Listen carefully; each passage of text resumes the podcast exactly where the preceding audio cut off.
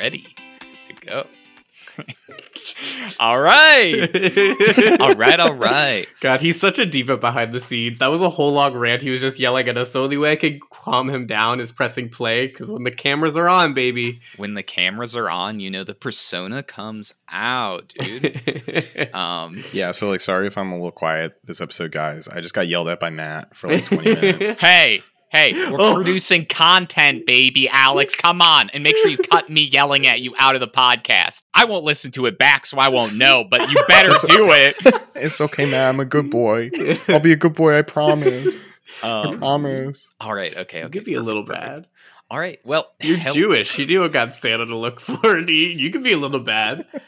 I literally remember being a kid. I remember being a kid, and I was just like, one of the biggest things, uh, you know, kids would be like, "You're going to hell because you know Christmas," and that's sometimes they said that. They mostly said it because you don't believe in Jesus. Wait, they said that. you're going to hell because, because you don't celebrate Christmas. Oh. um, Dude, and so I was child like, brains are so whack. child brains are so whack. And I remember saying once, I was like, but I get to be a little bad and you don't. And I was like, I get to tell on your parents, and if I do that, you get coal. And meanwhile, if you tell on my parents, I don't know, they'll be disappointed in me. I'd rather get presents than be dis- They'll still give me presents, but it'll be like Jewish guilt added with it. You know? Yeah, Yeah. they're not gonna go back in time and. It's actually the Jake, it's Maccabees. pronounced guilt. okay, that was, a, pretty that was a good. good joke. That was All a really good joke. For all the Jews listening, did you Laugh? Yeah, every Jew just freaked out. Every just- Jew just shit their pants. Uh, freaked out. and okay, if you're well- not Jewish, get off this episode. With I'm kidding. if you're not Jewish, Google guilt and then start laughing. Google guilt versus guilt. Probably some think pieces up there. Uh, with that banger of a joke, hello and welcome back, everyone. This is episode 86, part one of our family bracket. Uh, and I'm Matthew. I'm Alex. I'm Jakers. Jewish Wait, I, it's it's uh Jakers. I have a job today because it's the first episode in a bracket. This is our family bracket. Matt said it at the end of our last episode, but this is not movies for families. This is movies about family. Mhm. Mhm. Um, and that informed my picks. Yeah. C- coming at you in today's episode, we've got Furious 7 versus Spy Kids 2. Uh, and then in the back half of the we episode, we've got Lilo and Stitch versus Hereditary. Again, Yeah. movies about families. yeah, not the best movie families. families. are in these movies. Like when you think of families and movies, you think of these movies. Uh, and we're also going to be spoiling them. You know, uh, we're going to be spoiling these movies, probably some other ones because we like to reference things and other things. We also like to talk about the picks we probably should have picked in a bracket whenever we have a theme during it and spoil them as well. So just look out for all of that. Yeah. And then before we hop into our matchups today, uh, for a little content warning for Hereditary, um, it is a horror movie, so just general intense situations, but then also intense child harm um, plays a pretty pivotal role uh, in that movie. So be on the lookout for that. With that said, shall we hop into our first matchup? Let's do it. Remember back in the day, this is for all you loyal, tough cuties, when we were Or obsessed nasties. or nasties. Uh, we were obsessed with Hop. And I we were obsessed literally that- every time, Every every time time, Matthew Matt says says, "Let's hop." hop into a new episode," I have the urge to just go hop. Hop. Look, okay. and I think so of James Marsden. Like that, that's all. time. That's the only things I can time. do. We're, we're currently embroiled in a major legal battle with James Mar- with him and his team. I can't even say his name. Can't even do it. Um, yeah, can you bleep me out whenever I say James Marsden? No, it's only Matt who's not allowed. Uh, yeah, I mean, it's that's actually right. like a one-on-one lawsuit. Yeah, but you Um, literally have a team of lawyers. So if any one of us were going to get sued, uh, it's, it has to be you. well, yeah, my lawyers versus his lawyers. I mean, that's Yeah. kind of how these things work. And I'm Uh, on his his team of lawyers. I just got this my first case, which is a big win for Matt. Oh, Alex, do you want to go ahead and introduce Furious Seven? yeah, of course I do. This is what Google has to say. Always Google. Not sponsored. I- I feel like it's just easier to start out this way, you know? Mm. Sure. After defeating international terrorist Owen Shaw, Dominic Toretto, Vin Diesel, Brian O'Connor, Paul Walker, and the rest of the crew have separated to return to their normal lives. However, Deckard Shaw, Jason Statham, Owen's older brother, is thirsty for revenge.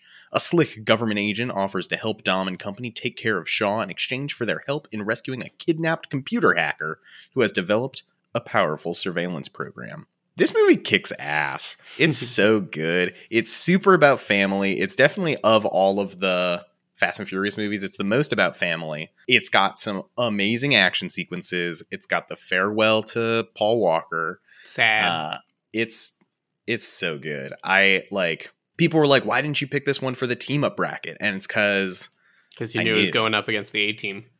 we Yeah, also because it was going up against the content A-team and the I couldn't- year. We knew all the movies we were gonna pick, and Yeah. you know. God, imagine if we did that. Oh my god. Um, I remember like when I was first watching the Fast and Furious movies, it was one summer. My brother and I were both living in New York, and uh, we decided like, hey, let's watch all the Fast and Furious movies. And so like that, probably in like a week span, we watched all of them.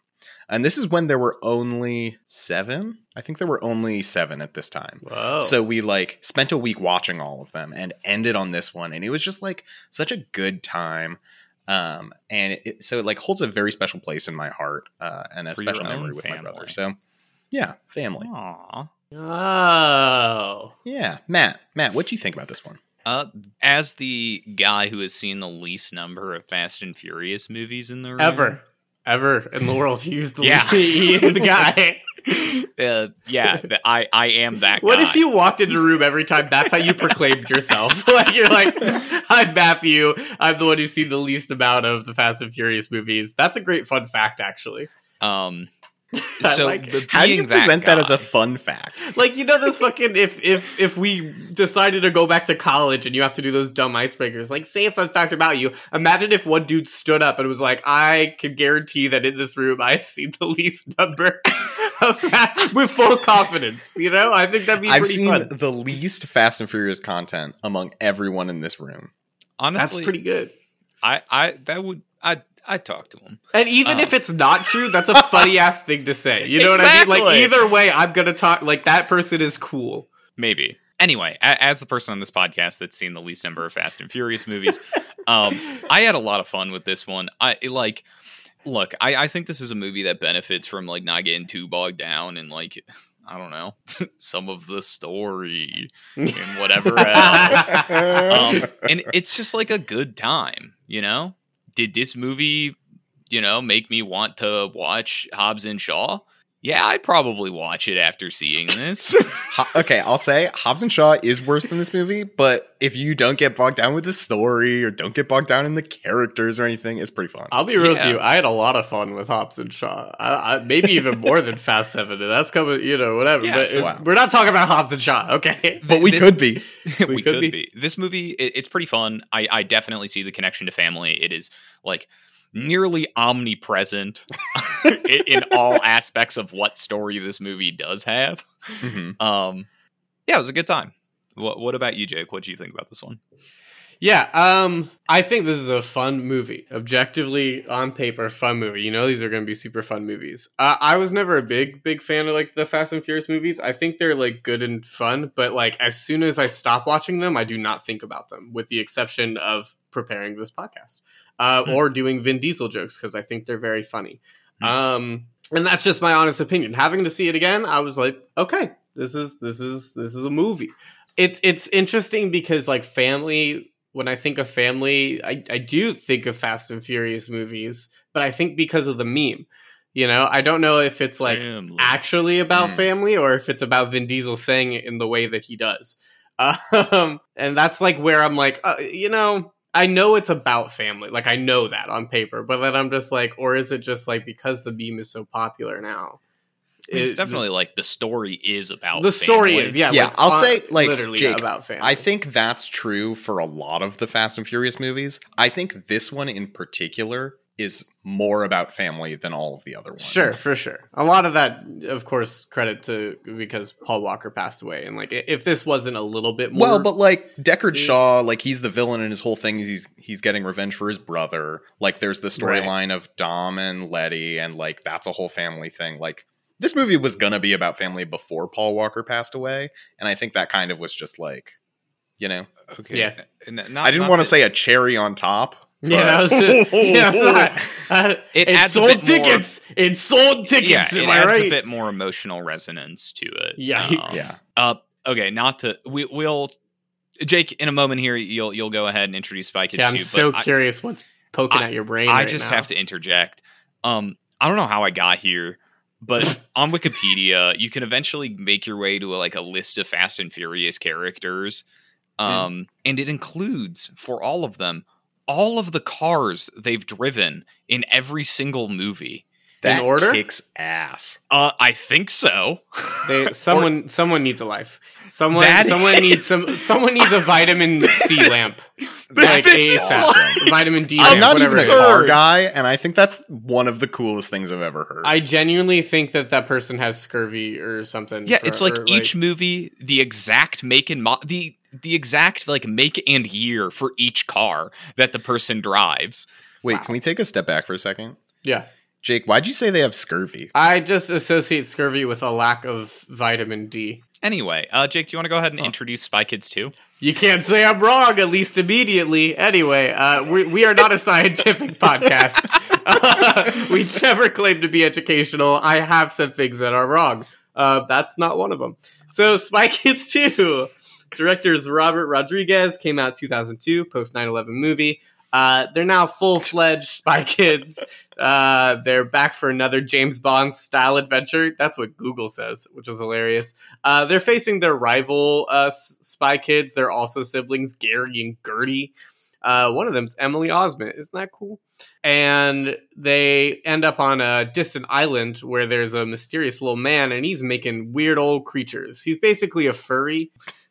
Hmm. But yeah, he's a furry god. And look, this movie, when I heard we were doing movies like about families and stuff, and about family, I just my pitches were about like the families in film that I think are the best, that are the most interesting, fun, dynamic, like really like this film family and the film that they're in like explores such cool things. And Spy Kids 2 I think is really fun because we get to see the family in bits and pieces and also find found family in this freaky deaky scientist um and you know the the, uh, the Gertie and all this stuff. Like it, there's so many family dynamics and I always remember seeing Spy Kids as a kid and being like man I wish that were my family.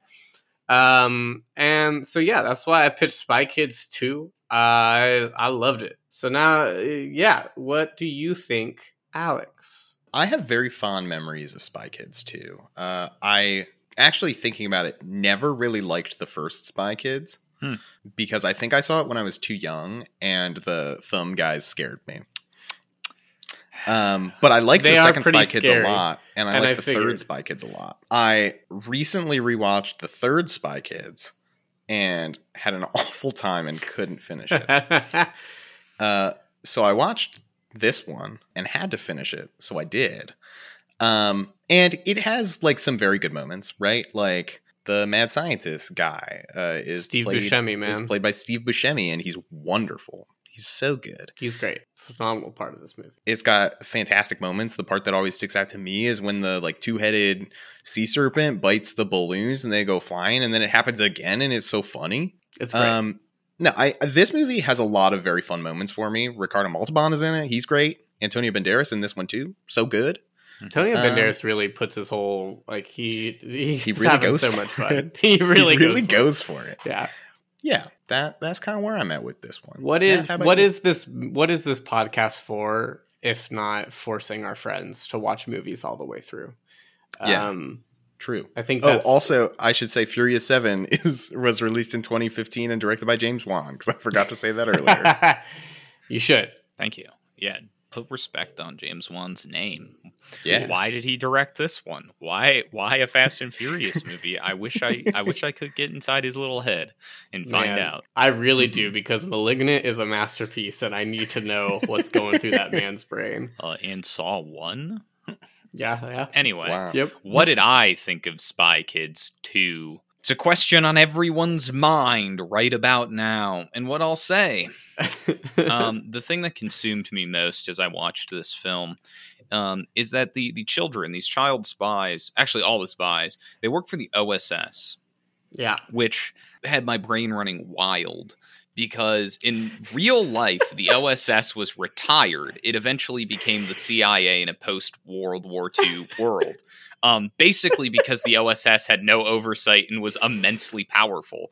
So I'm sitting there thinking, does this take place in an alternate universe where the OSS was never never retired? Leave it, leave it to Matthew to like watch an innocent little kids movie and think about the one governmental thing they talk about and cling to it like a demon.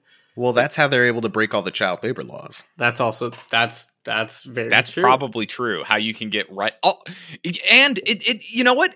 Uh, it's not even a question. They can like fucking give orders to the president or make requests of him, and they're just children because they're Dude. a level two oh spy that dude's kid. like playing playing footsie with the daughter with the president's daughter at one point. Like you can't do that regularly. yeah. Well, Okay, that moment where he's like, he also only dances ballet.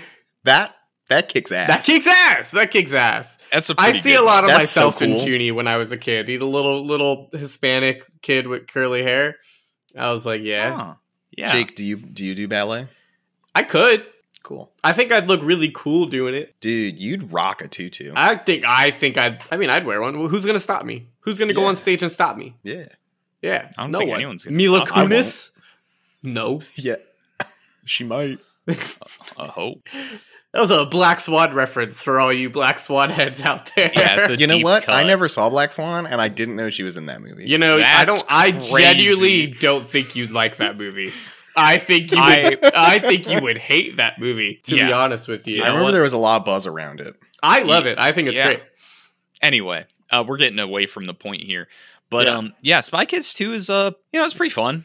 Um, I much like Alex had, had not seen these movies since I was but a wee child. I liked them as a kid. Um, it was like fine enough to like sit down and rewatch it. I was like, I can get through this because I did get through Spy Kids Three probably like I don't know eight years ago. Well, I watched all of Spy Kids three like years and years you ago. say eight it's years not like ago? I've I never feel like- finished Spy Kids. I feel 3. like you. I feel like you watched it like recently, and you just don't want to say. I, I feel like there's like some hidden deep, deep Letterboxd with you, just constant rewatches of Spy Kids three, and each time rating five stars, and be like, why can't we rate it higher? Like, what's going on?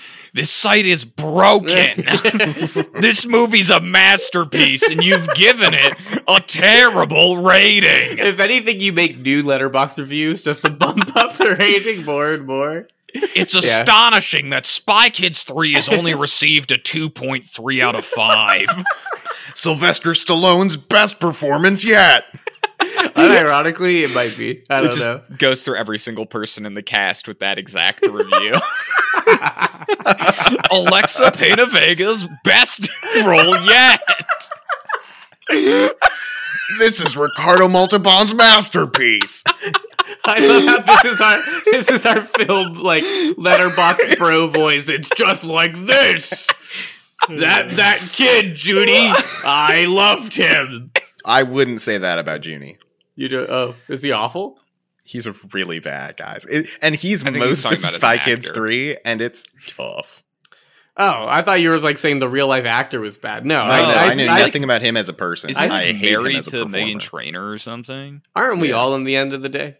No, I think No, she's I only think married he to is. one person. Oh, I gotta tell my lawyers. yeah, you should look at getting that annulled or something. Yeah, Anyway, I don't know. uh, comparing these movies, we've spent so long talking about nothing. Well, who started it? No, who started it? Because you start talking about government OSS shit. No, fuck off. It's it's usually it's my fault. I will take that. Usually it's my fault, or Alex just runs with me. But today, no, it is you. It is you, Matthew. We're 20 minutes into this recording. What happened? okay, Okay. okay, okay. Real conversation. One thing. Yeah. Really, really cool that these are, you know, uh you got two Latin families. That's pretty cool. Yeah, that is That's cool. pretty cool. That's something that like always struck me about Spy Kids of like I don't think there was any other latin x like representation in media that I watched as a kid. Like I can't think Yeah. of anything. And I think that's probably why I also gravitated towards this. Like again, like I, I looked a lot like Junie when I was a kid. I straight up, I did. Like I, it, it was a Latin family. I was just like, oh, this is this is really cool to see. And again, that wish of just like I, families and movies and their family dynamics and all this stuff, it just made me like so happy to see that on screen. And I guess maybe a part of me, if I'm being really candid, I'm really psychoanalyzing myself because part of me wants to just like go full like, man, I don't really care about the Fast and Furious movies, even though I know they're fun, whatever. But I think maybe it's because I'm I'm scared. I'm scared of that family. I don't think I would want to be a part of that family. I, I think Fast and Furious, like the the like, do you mean like in a biological sense, or in like a you don't want to run with the cruise sense? Probably both. Honestly, I know they're like fiercely loyal and shit, and that's great and all, but they they make dumb decisions based off greed and power and fast cars. And uh, it's also this is a question for the fast heads. Um, in okay, of the three movies I've seen, the first Fast and Furious, Fast Five, and Fast Seven, they steal sixty million dollars in Fast Yeah. Five. Why in Fast Seven are they simply living in like regular neighborhoods? Oh, so that's the neighborhood that they're originally from. They're originally from Hmm. uh, somewhere in California, I think. It's Los Angeles, but- isn't it? Could be. Pretty sure Um, that's the city. Anyway, yeah. but I think like part of the the big difference is like in Fast Five, in Fast Four, they're like running from the. They did like a big crime and they're on the run. Fast Five, they have like one last job to make a bunch of money, so they don't have to do crimes anymore. Hmm. Fast Six, they get recruited by Hobbs to assist in a capture, and it'll fully clear their names. And then they do, and so that's why they're just like living normal lives. Ah, but they're not Hmm. living like wealthy lives. I still feel like they make poor use of their money. I agree. Well, Like, yeah, they spend it all on cars. And I just I just They feel like spend it all on cars. well, exactly. I, I don't know. I was never a car guy. I was never a car guy. The, the closest I got to being a car guy is uh those little what's the little race cars like that kids used to play with. Hot Wheels, beat that. Beat that. Wheels. Yeah, that's like the only I would see those commercials and to be like, oh, that's cool, and that's it. Wow. Anyway, as far as like the actual relationships to family these movies have, I would say they're both movies about family, but but at least as far as I kind of see them, and I can be convinced either way. I think um, is like it is so intrinsically tied to like the DNA of Furious Seven, what it Mhm. is as a movie. Whereas Mm. Spy Kids, it's like part of the plot, but also like there's all this other plot stuff going on, kind Sure. of like adjacent to it. Yeah. Not that like a family a movie about Yeah. family has to like be only or centrally exclusively about family, but like what what is your take on that, Jake? Like where do you Well- see the, the big family moments in Spy Kids too? Right. Well, you kind of like uh, something I want to address, like with it. You kind of hit it like at the end. I was like, I I know that Fast Fast Seven, they, they family comes up a lot, and I, I would argue like just because it is coming up a lot does not mean it's the best representation like of mm-hmm. family and stuff going on. It's still a good like you know representation. It's still at the forefront, but families are weird and complicated and and and whatever. And in Spy Kids 2, I just really like I, I really like brother sister dynamics. I found those always to be like the most interesting to me. Like kids, I feel like a lot uh, in um, family movies, like you see a lot of relationships between uh, like a mother and father figure wi- with the kid. Like often, like it's always like Yeah, something like about these families familial unit. not even full just like oh i have a stress relationship with my mom like like a ladybird or like oh like you Mm. know like my dad is like there but my mom's gone like you know eighth grade or like something but or even just um, spouses, or just like, spouses you know, yeah but something about seeing a brother and sister and their bond and then also seeing i love families which i just thought of a thing that we didn't pitch at all in this bracket the addams family that's probably Wow. a missed opportunity Yeah. uh, for real. hardcore missed opportunity actually Yeah. um but i love seeing a mom and dad be so like down for each other no matter like it's not an issue about their legitimacy and family. There's no like whatever. They just like fucking love each other and they just love their kids and they're just like we gotta save our kids. Um and i just i think it's i believe it. Like i believe in their chemistry. I believe it doesn't sound like seem facetious in me.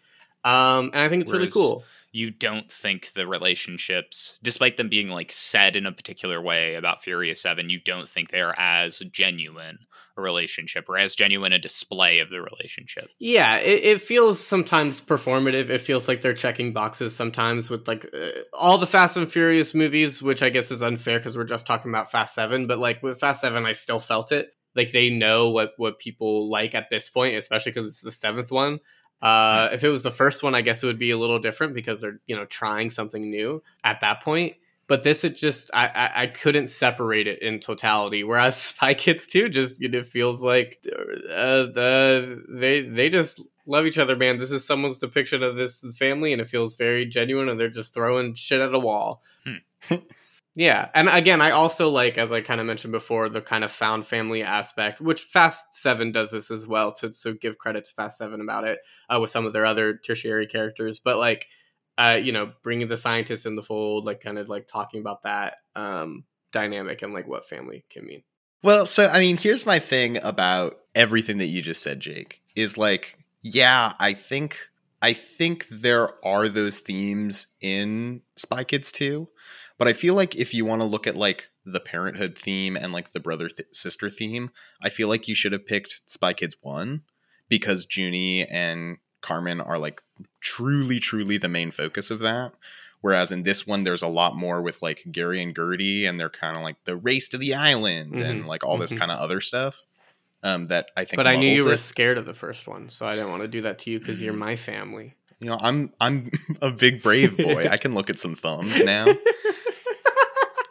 Whereas, like, I think I agree that like a movie about family doesn't have to all be about family, but I feel like the concentrated like hundred percent pulp of Fast and Furious Seven, it's so about family, right? Like, it is in every single relationship is put in this frame of like family, right? It's like the rivalry with the villain, the like relationship between every character on the crew, right? Like, I don't know. I get that there's something fun about Spy Kids being a brother and sister story, but I just feel like it doesn't fully compare to how much Furious 7 is actually about like these familial relationships and found family and everything. Hmm.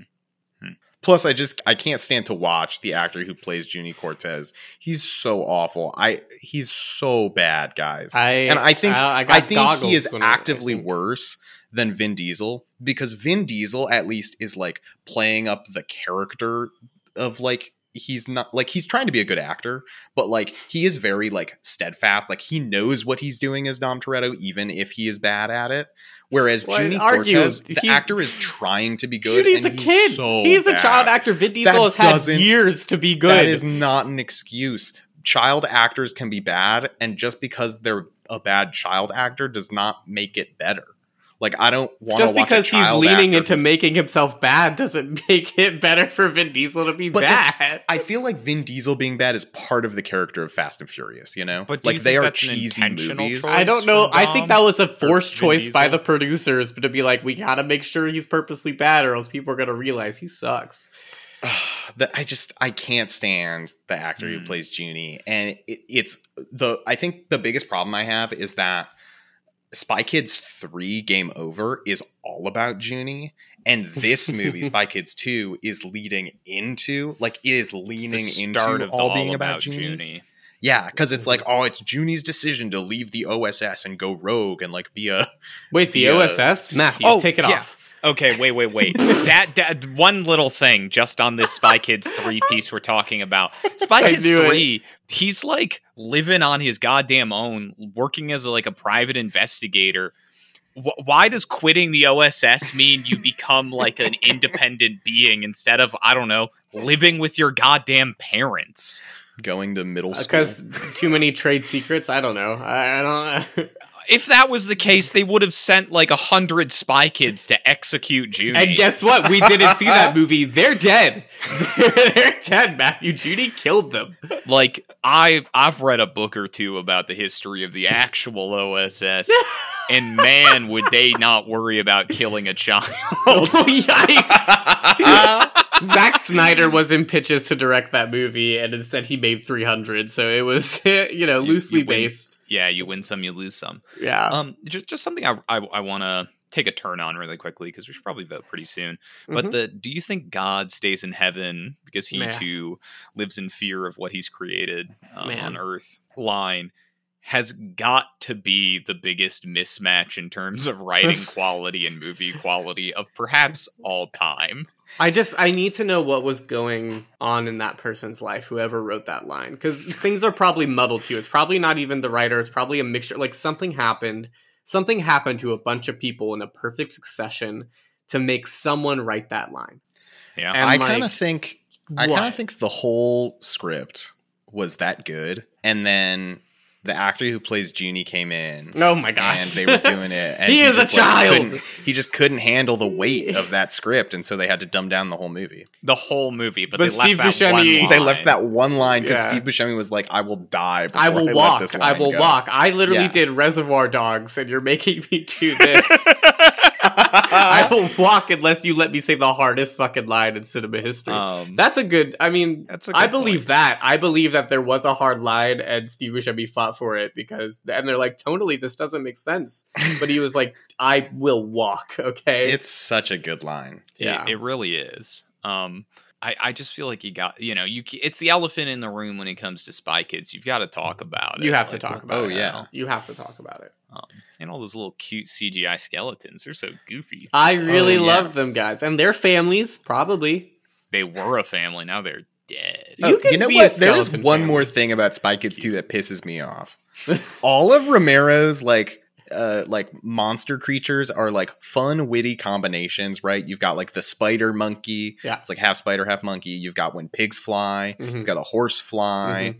And then you've got slizzards. And it's just a snake lizard. I think What's up with I that? think that's raw as hell. I think if you're any fucking teen boy who was bored doing a science experiment, you love that shit. I'm sorry. I think it's so cool. dumb. Like you could come up with other puns. Why'd you get lazy and make a slizzard? because like there he are other things that there would have be a song called like a G6 coming out that people would really like. And it would Hmm. be like s- sipping scissor in my ride, like three six. Now I'm feeling so fly, like a G six. They knew that that was going to happen, and slizzer, scissored, rhyme, and they wouldn't have had another word that rhymes. You That's a my good fan theory. Argument. Thank you, thank you. It still makes me unhappy. Is there someone that wants to start us off? Yeah, I can go first. I feel like I've made my position the most clear. Uh, I'm gonna vote for Furious Seven. Um, I think it is more about family, and I like it more as a movie. uh, I'm voting for Spy Kids 2. Um, not that it's a better movie, but I like the family in it more. I think it does what it does with its family in a more interesting and familiar way to me personally. And if we talk about family, You'd You rather spend person. an afternoon with the Cortez family than you would the Toretto family. yeah, because if I spend an afternoon with the Toretto family, I'm getting charges put on me. Like I like no. Well, it all comes down to me, and seeing as uh, Robert Rodriguez also created Alita Battle Angel, my vote is clear, um, and I'm going to be voting for Furious Seven. no, I mean a battle angel. no, no, I mean, I mean, my vote's not a joke, but the you know Alita Battle Angel was fun. I like to lead a battle angel, Yeah, it- unfortunately. yeah. I it just, just, you know, has god awful like her eyes are terrifying. Yeah, it's it's, called bad. anime. Look it up. Ooh, ooh, sorry, my bad. They were doing an anime. Uh, I also should mention that I hate how Spy Kids Four was just a bunch of white people. Well, Well, wait, there's a Spy Kids 4? what, Spy Kids but 4D wasn't- with Joel McHale and Jessica Alba. Don't as ruin parents. that for me. crazy. Are Don't- the original family in it? Junie and Alexa Penavega show up. I don't know if it's in like a cameo. So it's like a Home Alone thing where like they wanted to continue the franchise but couldn't get the original peeps like fully back, and so they just like Yeah, did the like premise the, the Shark them. Boy and Lava Girl one. yeah, yeah. it was after uh it was after Antonio Banderas joined Shrek. So Mm, Mm. probably too back. busy as Puss in Boots. that's crazy. We're gonna hop to the other side of this bracket. Um, Furious Seven advances, so you can catch that two weeks from now. But we've got one more matchup in this episode. Um, I can go ahead and kick it off by introducing Hereditary. So, Hereditary, released in 2018, directed by Ari Aster. Uh, when the matriarch of the Graham family, Ellen, or Queen Leigh as she's known to her friends, passes away. Uh, her daughter Annie, played by Toni Collette, begins to unravel uh, cryptic and increasingly terrifying secrets about their ancestry. All the while, her son Peter, played by Alex Wolff, uh, tries to escape the sinister fate he has inherited upon his sister's death. Yeah, so hereditary family bracket. Uh, there's it. There's a lot loaded in here. Um, Yeah. So, sort of cutting to the chase on it, this movie when it came out, um, I'm sure you both remember the hype around it. The heralded as the like one of the best, one of the scariest, kind of etc. etc. all sorts of stuff. And Jake actually already knows this because we talked about it way back when.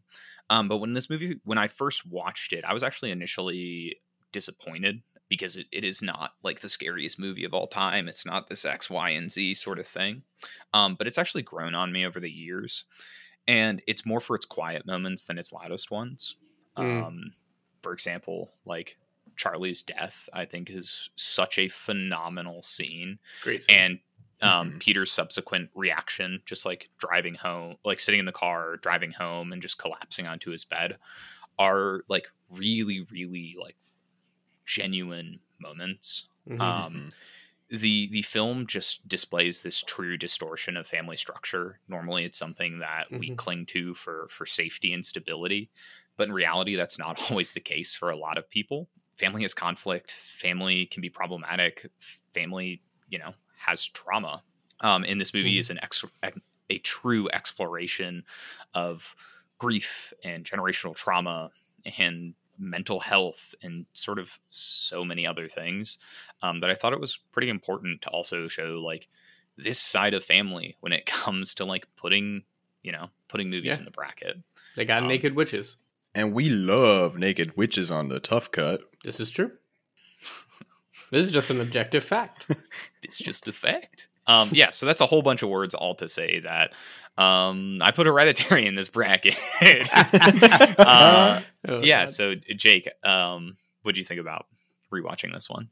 Yeah, um, this is. I, I truly think this is an inspired pick for a family bracket. I thought it. I at first I just thought it was funny, uh, because that's like pretty much my knee jerk reaction. Like I, I feel like it would be most people's knee jerk reaction when they uh, hear this movie in the family bracket. But then like really thinking about it and then rewatching it with like family being like the mindset, it's pretty fucking wild how like how how it does tackle generational trauma and and just like family dynamics in a really really interesting way like hopefully this never happens to you or has happened to you audience but imagine accidentally killing your sister uh we did say Yeah. spoilers but like fuck what does that do to you what does that do to your family like that scene he was talking about is Yeah. like oh my god this was also one of those movies when i first watched it uh you know this is one of the most egregious ones where you're like okay why doesn't the oscars or a lot of other thing recognize uh, performances in horror because i genuinely think toni collette gives one of the best monologues uh, that i've seen in recent history uh, with the Yeah. i am your mother speech which is very familiar and like that hit that hit really hard. Um Yeah. I just I just think there's a lot a lot of lot of really really good stuff when it comes to family. And horror is such a good uh thing talking about family because there's a bunch of things about like you know genetic horror and just like horror like because you're chosen because you're born in something and blah blah blah. I just think this is I mean it's literally called hereditary. And so uh Yeah, I think it's a great pick. I think it's a very exciting pick to be in this bracket for sure. Thank you. Alex, what what do you think of this one? Had you seen it before? Had you experienced that kind of swept up in the the 2018 craze for it? Uh, no.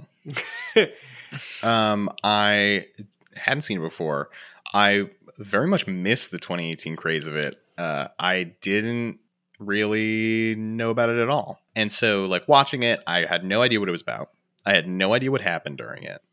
Um, Oh. And so the beginning is that's like perfect I'd seen no trailers, truly knew nothing except the name was hereditary and the grandma died and it seemed like witchy stuff is going on and then i was like at the beginning creeped out by the daughter and then she dies and Mm. i'm like huh this gonna get interesting Wait, can I tell you something real quick? Because you didn't Yeah. you didn't watch the trailers. The movie uh, promoted itself with mainly showing her and Yep. that she was going to be the scary thing in the Oh. whole in the whole movie. Wow. Like the whole promotion around it was basically like she is the scary thing. She is going to either get possessed or is the like it was about her and like to drop that bomb after like the build up is like it blew Well, so it's many. the movie is still about Charlie. Yeah, I mean hundred percent. She's just uh, not alive for most of it. yeah. yeah Um, but sorry, I just had to say that because I just like it's a really it's a cool. great tidbit.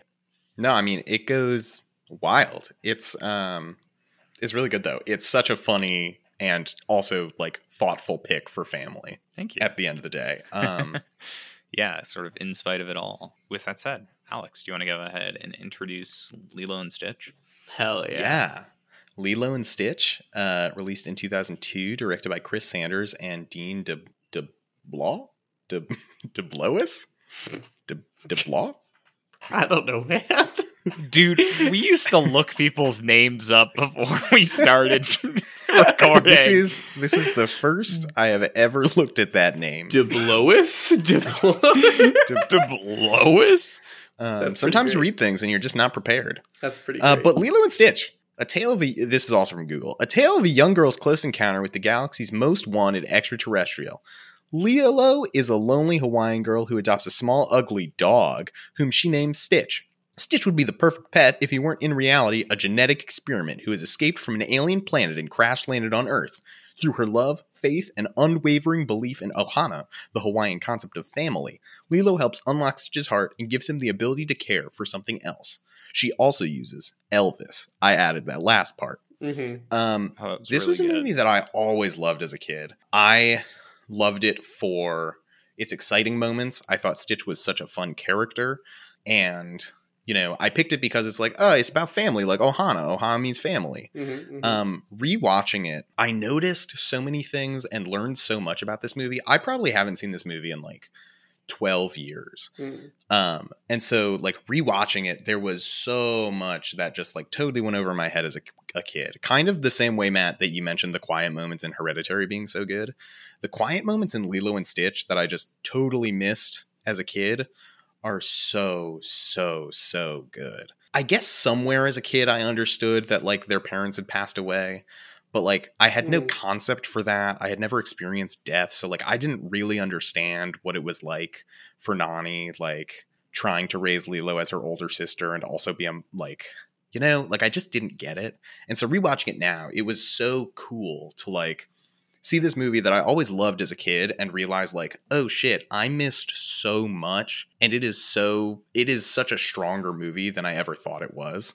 Um yeah. Um Matt, what do you think about this movie? I think this is a fantastic pick, a fantastic movie. I love Lilo and Stitch. Um, I rewatched this movie actually on no more than like six months ago. Hmm. Um, so it's something very close at heart. Uh, I, I think you've essentially hit the nail on the head that the movie is, you know, Ohana means family. It is a it is a movie about family, but in so in a much deeper way than at least is like on the surface. Essentially, your experience realizing, you know, kind of a little bit of what Nani is going through, I think is just so profound. Um, and is such an incredible piece of this film, especially in the context of family, uh, because it is something that I'm sure is really, really hard um, and truly worrying so deeply that like sisterly bond the two of them have is just so awesome. It's a fantastic movie. It absolutely is a family movie, and it is a great family movie. So, Jake, yeah, what do you I think mean, about this one? This, yeah, this is this is a very strong pick. Uh, very, I mean, I love unconventional families in in film. Like as I was kind of talking about, or focusing on things that aren't just mom, dad, sister, brother, blah blah blah, blah boo. I think that this is this is great. I mean, it, it's watching it when I was younger. Like you you you feel like this this feeling of sadness and also being grateful at the same time um it- it's like a very good very strong way of like feeling these emotions of like kind of like what family can mean not like what it like should mean not like what it is like in totality but what like what what its potential can be both from like from loss and from gaining something different. Um you know loss being obviously the the family and the sisters grieving together and trying to figure out what that dynamic looks like but also like finding someone this happens to be from another planet and all that but um who who is different from you but realizing that like oh you can form a family at any point in your time like that's what's so powerful about lilo and stitch is that just because you lose a part of your family does not mean you cannot work towards gaining another and i think that's a really beautiful message a really really great one um it's just a fun little movie man Mhm. Yeah. Um, kind of jumping right into it. Uh, I think there's a really great comparison we can kind of make right off the top is that both of these movies get into I guess distortion is probably too harsh a word to put on Lilo and Stitch, but like a subversion of traditional familial Yeah. structure. Mhm. Um, which I, I mean, think it is talks super about like loss and grief in families, which I I think is a big key key point. I mean, it's it's both they you know top of the movie Hereditary just shows it a little bit more intensely. Uh, but imagine a Lilo and Stitch if they showed that shit. Imagine a Lilo and Stitch where, like- where, where, Oh, Lilo and Stitch, where their parents are accidentally- decapitated on screen. Yeah, just, just imagine how much cooler that movie would be. Wow, be. wait, can you imagine can you imagine Lilo and Stitch where Stitch crash lands on planet Earth and his little rocket ship landing on Earth is what de- decapitates Lilo's parents? Whoa, but that's dramatic because, like, you know, you find out you love them and all that stuff, and then you find out I was the one who killed your family, though. you would have a very different third act low point. Yeah, I still think they move in together and uh, start a Disney series. You know, I, I think I think that's think that's real. Uh, no, I, I think it's really great comparing that these two are both tackle grief and and and show that family is is not what it is on paper in the traditional or commercial sense. Uh, as Yeah, I like to They, they don't it. have to be. Yeah, I, I think is an important piece. And I, I actually want to applaud the mouse in in one capacity is like Yo, be careful with that shit.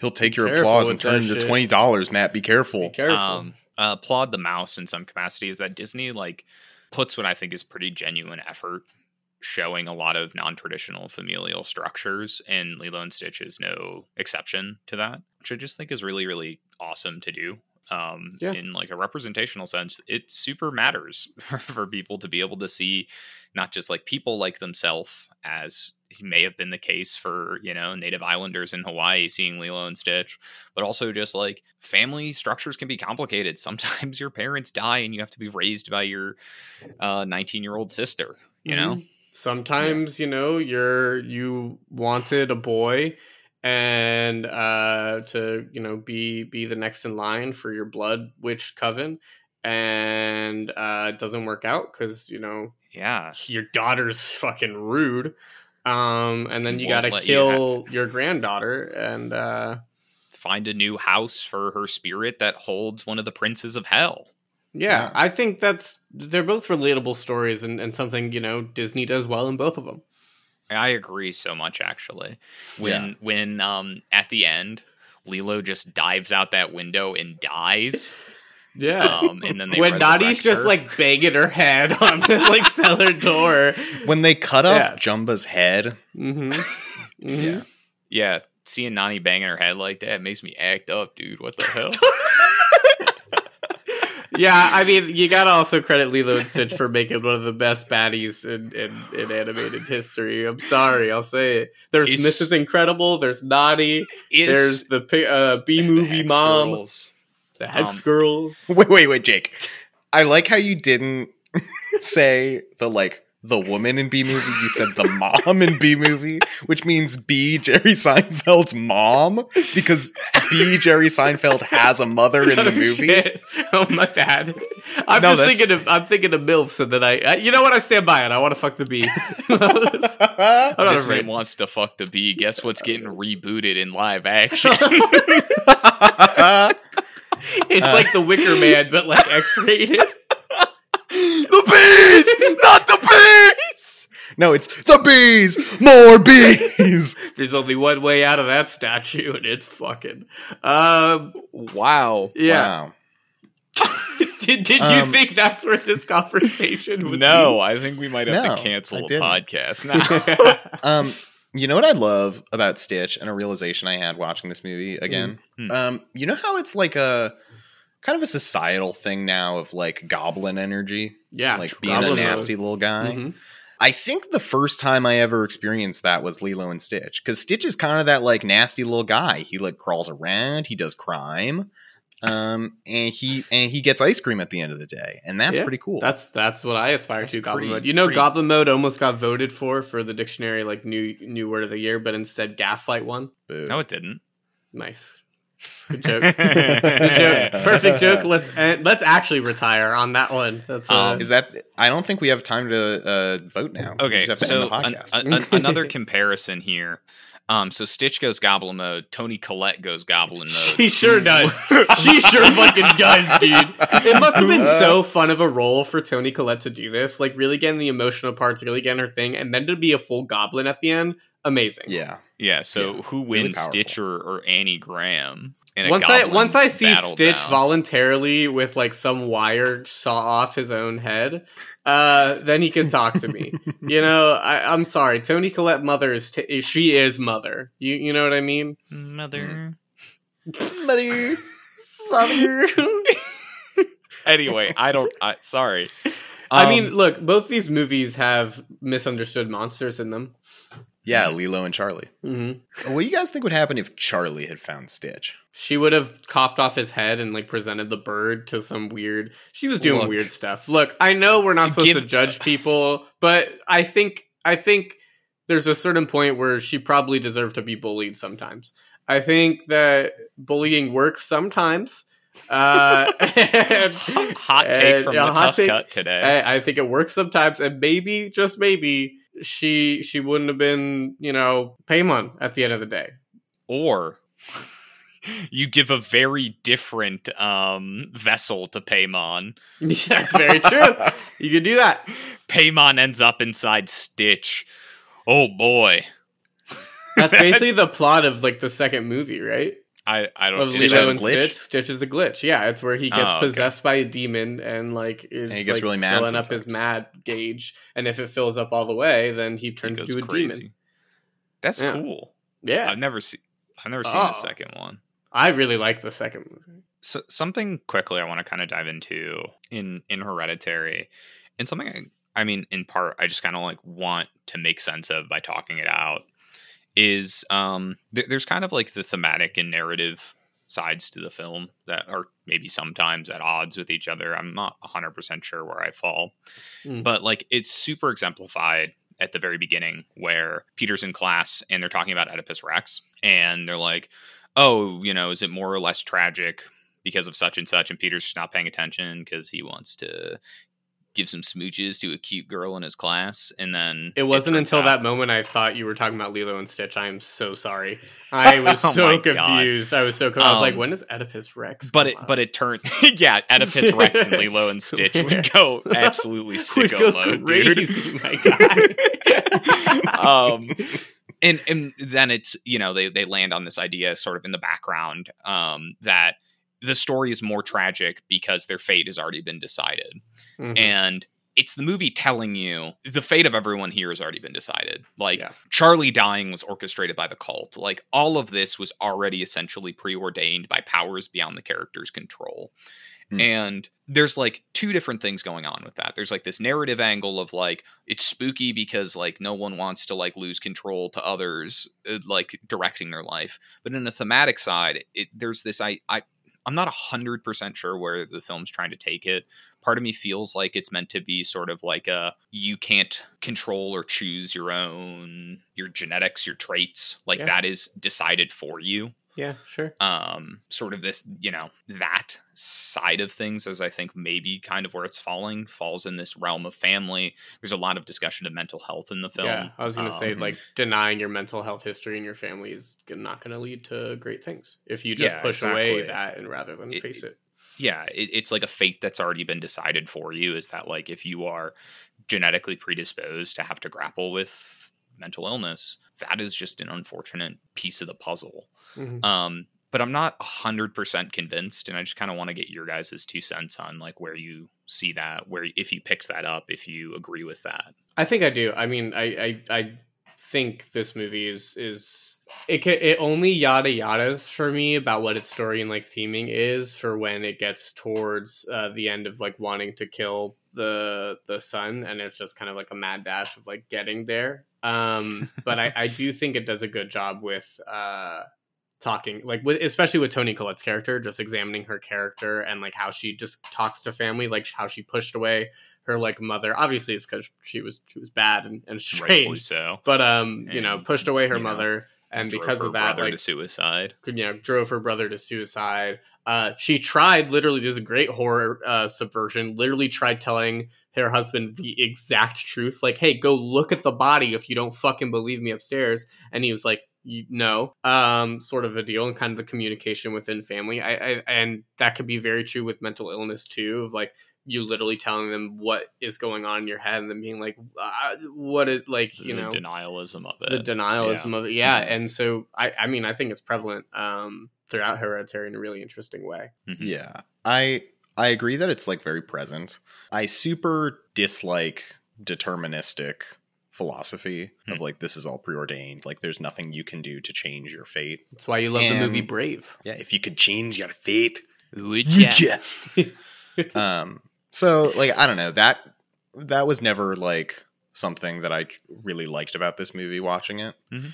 And I I don't know how I really feel about it like obviously coming to that conclusion because I feel like it does come to that conclusion because there's nothing that they could have done right. Like it is just it is what it is and it's Mhm. where they ended up. So I don't know. Yeah that's not my favorite thing about this movie truth Sure, it, it it is a dour subject that you you know the Mhm. film is about, and you just like don't agree with that philosophically on either the narrative side or the thematic side. Sort of. Yeah, well, and I think like too, if you want to like look at that in relation to family, like I don't like the idea that if you are stuck with your family, then you're just like stuck with them, right? Like you can make changes in your life when you have the means to do so. you can Um, like sometimes you're stuck in a bad situation dog. and you're like trapped You there, can. but like there are always ways that you can, you know, Hmm. make changes and things. And like it's hard when you're a child and sometimes you're stuck in a bad family situation.